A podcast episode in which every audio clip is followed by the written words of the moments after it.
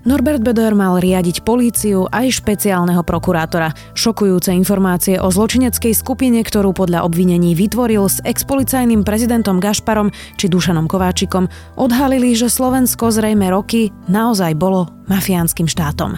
Je štvrtok, 12. novembra, meniny má Svetopluk a bude dnes zamračené, hmlisto a chladno, najvyššia denná teplota od 3 do 8 stupňov. Vítajte pri Dobrom ráne. V dennom podcaste denníka Sme moje meno je Zuzana Kovačič-Hanzelová. Najinovatívnejšie tlačiarne si vyžadujú veľké investície. S prenájmom tlačiarní do firmy ušetríte svoje peniaze a znížite náklady s každou vytlačenou stranou. Investujte do rozvoja vašej firmy a šetrite tam, kde je to rozumné. www.tlačte.sk Tlačiarne priamo k vám.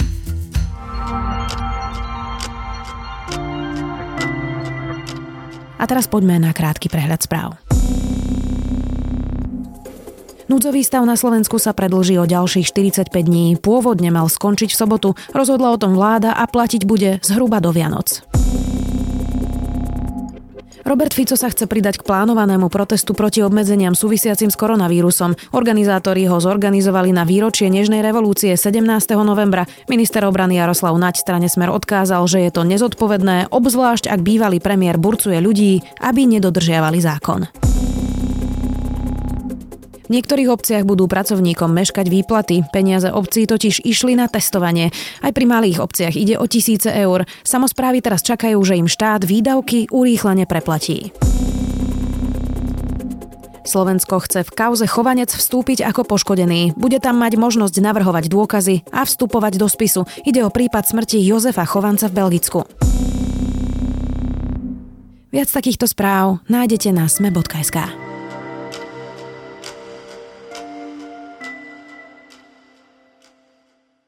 Tréner zápasníkov v klietke, podnikateľ a podľa všetkého hlava zločineckej skupiny, ktorú spolu s ním tvorili ľudia, ktorí mali zákon chrániť. Norbert Böder sedí vo väzbe, jeho meno sa skloňuje pri Kočnerovej tríme, štátnych zákazkách strážnej služby Bonul a podľa kauzy očistec mal roky bezprecedentný vplyv na políciu aj špeciálneho prokurátora. Kto je vlastne Norbert Böder? Odpovieme s Romanom Cupríkom, redaktorom denníka Sme. z viacerých trestných činov okruh podozrivých osôb ešte nie je uzavretý, takže naďalej prebieha aktívne vyšetrovanie. Pán Gašpar hovorí o politickej objednávke. Čo by ste na to povedali? To absolútne musím vylúčiť. Aj v tomto prípade sa konalo, ako v každom inom, len na základe získaných dôkazov a súlade so zákonom, čo v konečnom dôsledku s čím sa stotožnil aj sudca pre Jeden obhajca namietal, že to vyšetruje NAKA a že vlastne NAKA vyšetruje svoje Bližšie k konkrétnym uh, procesným námietkám, ako som aj povedal, bližšie podrobnosti prípadu nebudem. Roman, bežným ľuďom sa to môže mm, míliť. My poznáme dvoch bederov. Jeden je Miroslav a jeden je Norbert. Aký je medzi nimi rozdiel? Rozdiel je medzi nimi taký, že donedávna tie médiá sa naozaj sústredili skôr na toho Miroslava Bödera, ktorý mm, je šéfom bezpečnostnej firmy Bonu a on bol spájaný s tým, že ten Bonu získaval fakt veľké štátne zákazky za veľmi podozrivých okolností a tie médiá logicky, ako keď si to všímali a začali si to viac všímať, tak rozoberali podrobne, že ten Bonu bohatne za jednotlivých vlád Smeru. A samozrejme teda akože upozorovali na to, že, že šéfom je Miroslav Böder, o ktorom sa neskôr zistilo, že mal aj veľmi dobré vzťahy s špičkami Smeru, napríklad chodil na poľovačky s ministrom Jahnátkom a podobne. Takisto, že vlastne oni sú rodina s Tiborom Gašparom, policajným prezidentom.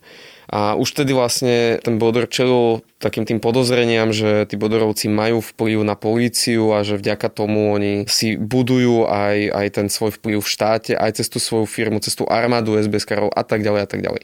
Po vražde Jana Kuciaka sa ukázalo, že veľmi vplyvnou postavou bol aj Norbert Böder. Syn teda? Syn Miroslava Bödera. Jan Kuciak bol dokonca jeden z prvých novinárov, ktorý na to začal upozorňovať v súvislosti s tým, že napríklad Norbert Böder dostával tiež dotácie od pôdohospodárskej agentúry, kde teda mali dobré vzťahy s tým jahnatkom. Potom vlastne, keď bola zverejnená tríma Mariana Kočnera, sa ukázalo, že Norbert Böder bol takým akýmsi kumpánom Mariana Kočnera, čulo si písali A pre Mariana Kočnera bol Bodor zdrojom informácií od polície a zdrojom lustrácií, čiže takých tých vzťahových diagramov alebo pavúkov. A Norbert Bodor si normálne len zadal nejakú požiadavku, že urob mi pavúka, ja neviem, prokurátorky Dagmar Mištíkovej a on, on mu ich obratom poslal, že to bolo neuveriteľné. A vlastne tríma je už potvrdený autentický dôkaz, ktorý je možné použiť na súde, čiže to zistenie bolo fakt veľmi závažné. A teraz sa ukázalo, že Böder vlastne aspoň zatiaľ podľa tých obvinení, ktoré sú zverejnené, tak Böder mal vlastne nejaké súkromné impérium, o ktorom málo kto vedel, mal viaceré zdroje príjmov, v skutočnosti bol za viacerými firmami, hoci sa to z verejných zdrojov nedalo dokázať a dokonca, že teda si zorganizoval ako keby vlastnú skupinku ľudí, ktorých dosadil do popredných funkcií na polícii a on jej šéfoval. A, a popri tom si ešte akože bral výpalné z korupcie pri tých pôdohospodárskych dotáciách. Čiže opäť ako sa vraciame... Za, za tie je práve teraz vo väzbe vlastne. Áno, áno, áno. A tak predpokladám, že Bobby vo väzbe aj za zorganizovanie tej skupinky, ale už je to pase, lebo vlastne vo väzbe za niečo iné. Takže preto vlastne sa preklopili aj tá pozornosť médií z toho Miroslava Bodora, jeho otca, na Norberta Bodora, jeho syna. Ty si teraz popísal čiastočne tú organizovanú zločineckú skupinu v kauze Očistec. Ako si to má bežný občan predstaviť? Ako v Krstnom otcovi, že sedeli niekde pri drinku a dohadovali si, kto bude stíhaný a kto bude čo vypovedať a aké budú procesné úkony? Ako si to má človek predstaviť? Keď som to prvýkrát čítal v tom uznesení obvinenia, mne to, mne to vyrazilo dých, to bolo neuveriteľné čítanie a fakt to pripomína nejakú mexickú kriminálku z Netflixu, proste sem keby došiel filmový štáb, hneď môže akože si brať dokumenty a začať natáčať, ale teda, aby som popísal, že čo sa tam vlastne píše, tak niekedy okolo roku 2012 Norbert Böder si sadol s Tiborom Gašparom, policajným rediteľom a dohodli sa, že zoženieme si kamarátov, ktorých dosadíme do vedúcich funkcií na polícii a oni nám budú robiť za odmenu samozrejme nejaké službičky. Takto postupne sa dostal do vedenia polície Bernard Slobodník, Krajmer, Hraško, Ľudovít Mako napríklad ako šéf finančných danierov, čiže to bolo aj mimo polície, to bolo ešte aj na colnici a na finančnej správe. Títo ľudia potom im jednak dávali informácie o tom, ako sa tie kauzy vyšetrujú a jednak aj prijali príkazy, že akým spôsobom to vyšetrovanie majú viesť. Napríklad konkrétne príkazy dôkazy zneli v jednej menej známej kauze, že Sice ich môžete obviniť, ale nerobte im domovky, že nechoďte tam, e, nepozbierajte dôkazy, nezatýkajte tých ľudí, len nech je to také akože zľahka vyšetrené. Hej? Pa- parafrázou Roberta Fica slabúčko hrískať. No, tých parafrásí asi predstaviteľov Smeru pri tomto môžeme spomenúť viacero, ako napríklad, že korupcia na najvyšších miestach nie je, lebo ak by bola, tak by musela byť vyšetrená, musel byť k tomu nejaké dôkazy. Lenže keď ovládate políciu, tak samozrejme, že také dôkazy sa neukážu. Čiže spätne, keď si vybavuje ešte veci, ktoré hovorili Smeráci o tom, že ako, ako je tu fantastický boj s korupciou, aké máme vynikajúce výsledky, lebo v podstate máme len na súdoch nejakú drobnú korupciu za 100 eur a podobne, tak e, to znie až neuveriteľné, keď, keď to porovnávaš s týmto obvinením. Priznám sa ti, Roman, že mm, je pre mňa neskutočné aj to, že na tých stretnutiach, teda, o ktorých sme hovorili, ja som ich teda prirovnala ku krstným otcovi, ale je to teda iba moja poznámka. Um... Tie stretnutia boli, na čo sa pýtala, boli v budove v Bratislave nedaleko policajného riaditeľstva. Na šiestom poschodí podľa obvinenia sa tam normálne prišli, stretli, pokecali si, vymenili informácie, vymenili úplatky. Bernard Slobodník tam spomína, že dostal tam 20 tisíc a išlo sa ďalej. Dokonca tam niekedy prišiel špeciálny prokurátor no, Dušan Kováčik. Tam som práve smerovala no. teraz, že príde mi naozaj ako z hollywoodského filmu, že dokážu na takúto zločineckú skupinu nahovoriť ešte aj niekoho, kto nie je rodina s Norbertom Bederom, ani s Tiborom Gašparom, kto je vo funkcii už takmer 20 rokov, myslím, že 17. rok, Dušan Kováčik, špeciálny prokurátor, ktorý má byť elita prokurátorov, ktorí stíhajú korupciu a on sa zúčastňuje takýchto stretnutí? Len aby sme si priblížili, že čo to znamená byť špeciálnym prokurátorom. On má tak silnú a dôležitú funkciu, že naše zákony takmer neumožňujú jeho odvolanie. Je veľmi ťažké Dušana Kováčika sa nejako zbaviť práve kvôli tomu, že si tento štát povedal, že špeciálny prokurátor má moc proste meniť vývoj chaos, hej. Konkrétne najznámejší príklad je, že Dušan Kováčik nedal ani možnosť znalcom preskúmať hlas podobný hlasu Roberta Fica, čím celá tá kauza padla. Takú on má moc. A tento človek, takto veľmi chránený a s takouto veľmi dôležitou funkciou, sa tam s nimi stretával tiež. Vymenial si informácie a teda príjmal nejaké žiadosti o tom, že ako tá, ktorá kauza sa má vyšetriť. Takže to je len ja už neviem, nemám slov, ako to viac opísať. Akože je to, samozrejme to zatiaľ nepo, nie sú tí ľudia odsudení, musíme brať prezumciu neviny. Môžeme, môžeme dokonca akože uvažovať aj nad tým, že či tí svetkovia nepreháňajú napríklad, ale nemyslím si, že by preháňali, lebo tie svedectvá sa navzájom doplňajú, podporujú a nemajú momentálne dôvod si nejak veľmi vymýšľať. Mám pre teba ešte aj takú laickú praktickú otázku. Píše sa tam aj o tom, že Ľudovít Mako vypovedal, že v reštaurácii v troch vežiach dostal 400 tisíc úplatok cash. To sa dá ako zlegalizovať, skryť, použiť, keď si šéfom kriminálneho úradu finančnej správy. 400 tisíc eur. Tak tých spôsobov legalizácie je veľa. Opäť, akože stačí si pozrieť Narcos na Netflixe. Ale ne, akože nebudeme ďaleko od pravdy, lebo keď si vezme, že ty máš za sebou celý policajný aparát, ti pomáha pri tvojom podvode, tak už vieš skryť podľa mňa skoro hocičo. My sa môžeme momentálne len domnievať, lebo tam to není akože podrobne popísané, ale legalizovať peniaze môžeš napríklad e, hazardom, veď si spomínam na kauzu typos, hej, že ľudia sa tvárili, že vyhrávajú veľké sumy sumy peňazí v hazardných hrách, ale v skutočnosti len poslali nejaké peniaze na účet. Povedzme, že, že aj cez nejakým spôsobom cez ten cash, hej, že niekde si, to, niekde si to uložíš ako virtuálny peniaz. Samozrejme, že banka to už potom nevyšetruje, lebo keď to pošle danierom, hádaj, kto tam je, ľudový Mako.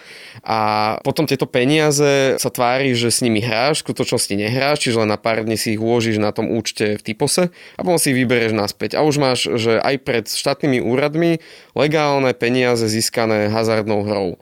Napríklad. Je, je ty verzií akože veľa a v štáte, kde máš opäť, že pod palcom celý aparát, není to až taký problém zlegalizovať. Roman, kde bola v tomto napríklad tajná služba, ktorá z podstaty by mala niečo takéto odhaliť? Mm, to je otázka, na ktorú zatiaľ nepoznáme odpoveď, ale či niečo naznačuje už aj to, že vlastne súčasťou tej skupiny boli aj siskári, dokonca šéfovia od posluchov, čo teda naznačuje, že aj, lebo odpočúvanie je jedno z takou základnou nástrojom, s ktorým tá siska môže operovať pri takýchto situáciách a teda keď máš pod palcom aj šéfa od posluchov, tak to je super, lebo vlastne tým pádom sa veľmi málo informácií dostane k tým ostatným zložkám SIS.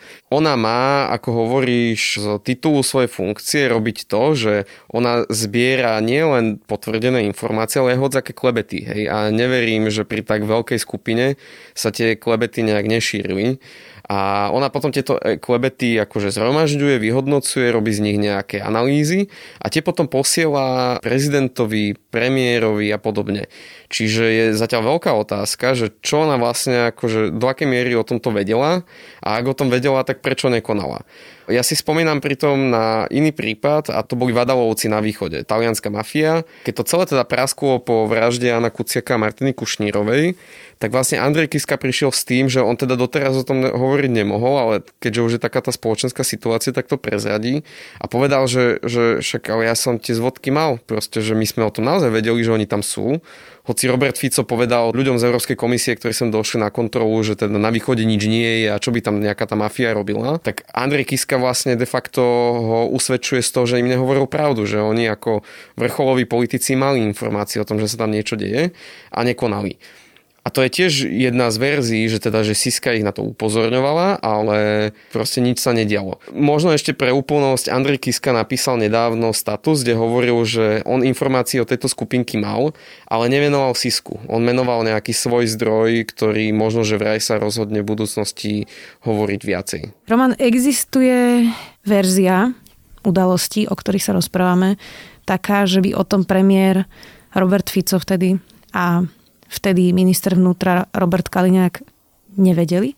Neviem si to za žiadnych okolností predstaviť. Viem si predstaviť, keď k ním budem veľmi láskavý, že mm, vedeli, že dostávajú nejaké, ak, ak je pravda to, čo sa píše v tom obvinení, že oni boli sami informovaní o tom, ako tie vyšetrovania prebiehajú, pretože tam jeden z tých spolupracujúcich svetkov, myslím, že to bol asi Mako, hovoril, že, že všetky tie informácie oni dávali Böderovi a Böder ich dával špičkám smeru. A je e, ešte teoreticky možné, ak nebudem láskavý, že asi vedeli, že majú nejakých svojich ľudí na polícii, ale nemuseli si úplne uvedomovať rozsah toho, ako Bodor tú políciu ovládol. Asi vedeli, že tam bol, ale že, že aké dôležité funkcie má. Ale je to veľmi, no pre mňa je to nepravdepodobné. Samozrejme, že oni teraz tvrdia, že, že o ničom takom nevedeli a že tie obvinenia sú postavené na vode a tak ďalej a tak ďalej. Ale tá komplexnosť toho príbehu a všetky tie veci, ktoré sú opísané v tom obvinení a aj to, že ako ich to obvinenie spája s tým smerom, tak je to ťažko predstaviteľné, že by, že by, že by smer s týmto nič nemal. Nechcem, aby teraz na mňa podávali trestné oznámenie, že ich z niečo obvinujem, ale proste prekvapilo by ma, keby vyšetrovanie neviedlo aj k smeru. Robert Kaliňák na otázku, či bol na týchto stretnutiach, pretože aj to vypoveda jeden zo svetkov, odpovedal, že to nevie vyvrátiť ani potvrdiť. Mne to trochu znelo ako priznanie. Ja som si spomenul zase na výpoveď samotného Norberta Bödera pri vražde Jana Kuciaka. Tam sa riešilo, že ako je možné, že on sa dozvedel o tom, že policia už má tých vrahov a že, lebo on teda priznal, že on vedel, že bude nejaký záťah. On tedy hovoril, že no, že dopočul som sa niekde po Bratislave, však to špolka Bratislavy vedela a ja si už nepamätám presne ako, kedy a tak ďalej. A toto je presne stratégia keď nechceš povedať nejaké jasné stanovisko, za ktoré by ťa mohol v budúcnosti nejaký vyšetrovateľ chytiť, že buď klameš, alebo, neko, alebo to teraz natvrdo priznať, tak toto je také, že najjednoduchší spôsob, ako sa vyhnúť tomu, že, že niečo priznáš natvrdo, alebo niečo natvrdo poprieš. A Robert Kaliňák zvolil takúto formu vlastne rozhovore s tebou, keď takto to uhral, že však ale to mohlo byť, nemuselo ja už som si všetky tie tváre nevybavoval a tisícky stretnutí za rok a tak ďalej a tak ďalej. No. no a povedal ešte jednu vec, že on pred 2016 ani nevedel, kto je Norbert Böder. Vzhľadom na, na to, čo o ňom vieme dnes, je opäť veľmi ťažké si predstaviť, že by o, o jeho existencii nevedel. Lebo je síce pravda, že Bonu v tom čase začal vyhrávať tie, vo veľkom tie súťaže a že, že vďaka tomu zbohatol, ale keď si pozrieš napríklad e, Finstat, tak vidíš, že Bonu začal výrazne, výrazne rásť už na prvom roku 2012-2013, to je prvá vec.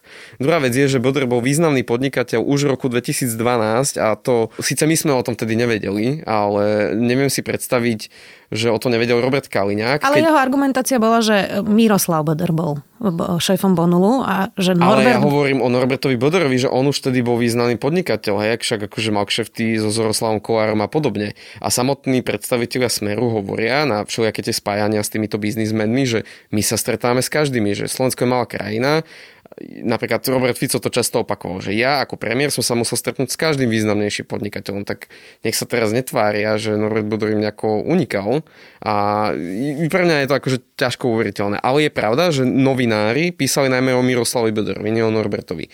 A len pripomínam, že Norbert Bodor tú skupinku začal zakladať v roku 2012. Podľa toho uznesenia. Podľa toho uznesenia. Čiže vlastne, keď sa Robert Kaliňák dozvedel o existencii Norberta Bodora, tak ako hovorí, tak táto skupinka už fungovala 4 roky a Tibor Gašpar bol šéfom policie. Nie je dôkazom toho, o čom tu teraz ty vlastne hovoríš, a teda politické krytie, a že o tom teda zrejme Smer musel vedieť, to, že v momente, ako sa Smer nedostal do vlády a zmenila sa politická garnitúra, tak v tom momente sa začnú takéto veci vyšetrovať sudcovia, prokurátori, špeciálny prokurátor, teraz policajné špičky?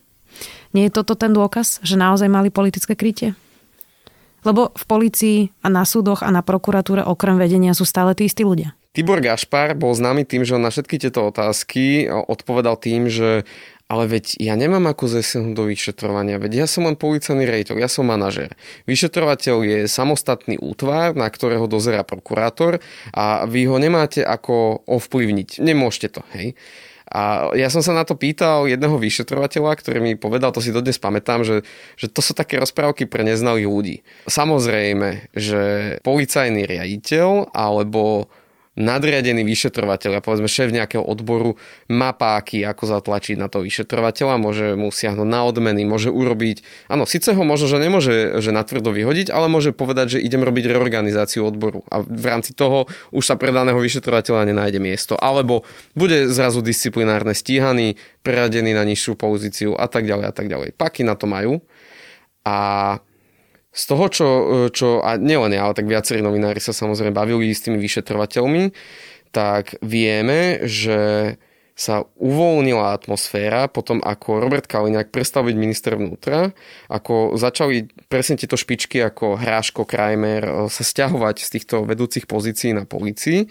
A zrazu ten vyšetrovateľ, tá, taký ten bežný vyšetrovateľ, ktorý toto dostane na stôl, vedel, že túto kauzu, povedzme nejakú citlivú politickú kauzu, bude vyšetrovať, takže neprídu žiadne útoky zo strany jeho nadriadených, že ako keby, že zrazu mali pocit, že majú voľnú ruku a môžu akože s takouto chuťou a elánom sa do toho pustiť a robiť to tak, ako by si naozaj to prijali, že, že ako by štandardné vyšetrovanie malo vyzerať.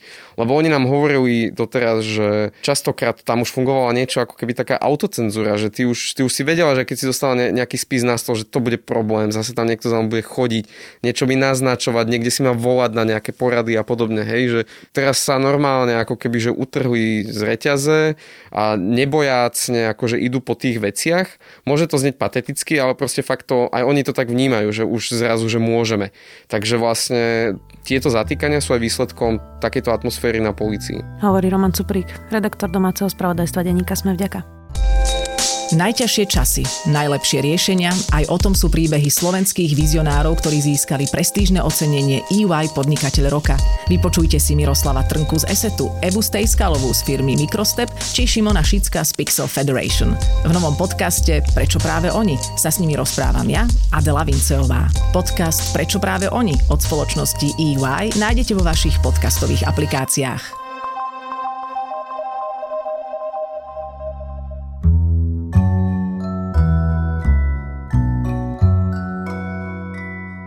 Farid Zakaria odporúča 4 knihy pre dnešné obdobie. Jeho tipy, ktoré dal New York Times, sú môjim tipom na dnešné zaujímavé čítanie. Nezabudnite, že dnes vychádza Index o pohrebných službách. To je na dnes všetko. Do počutia. Opäť zajtra.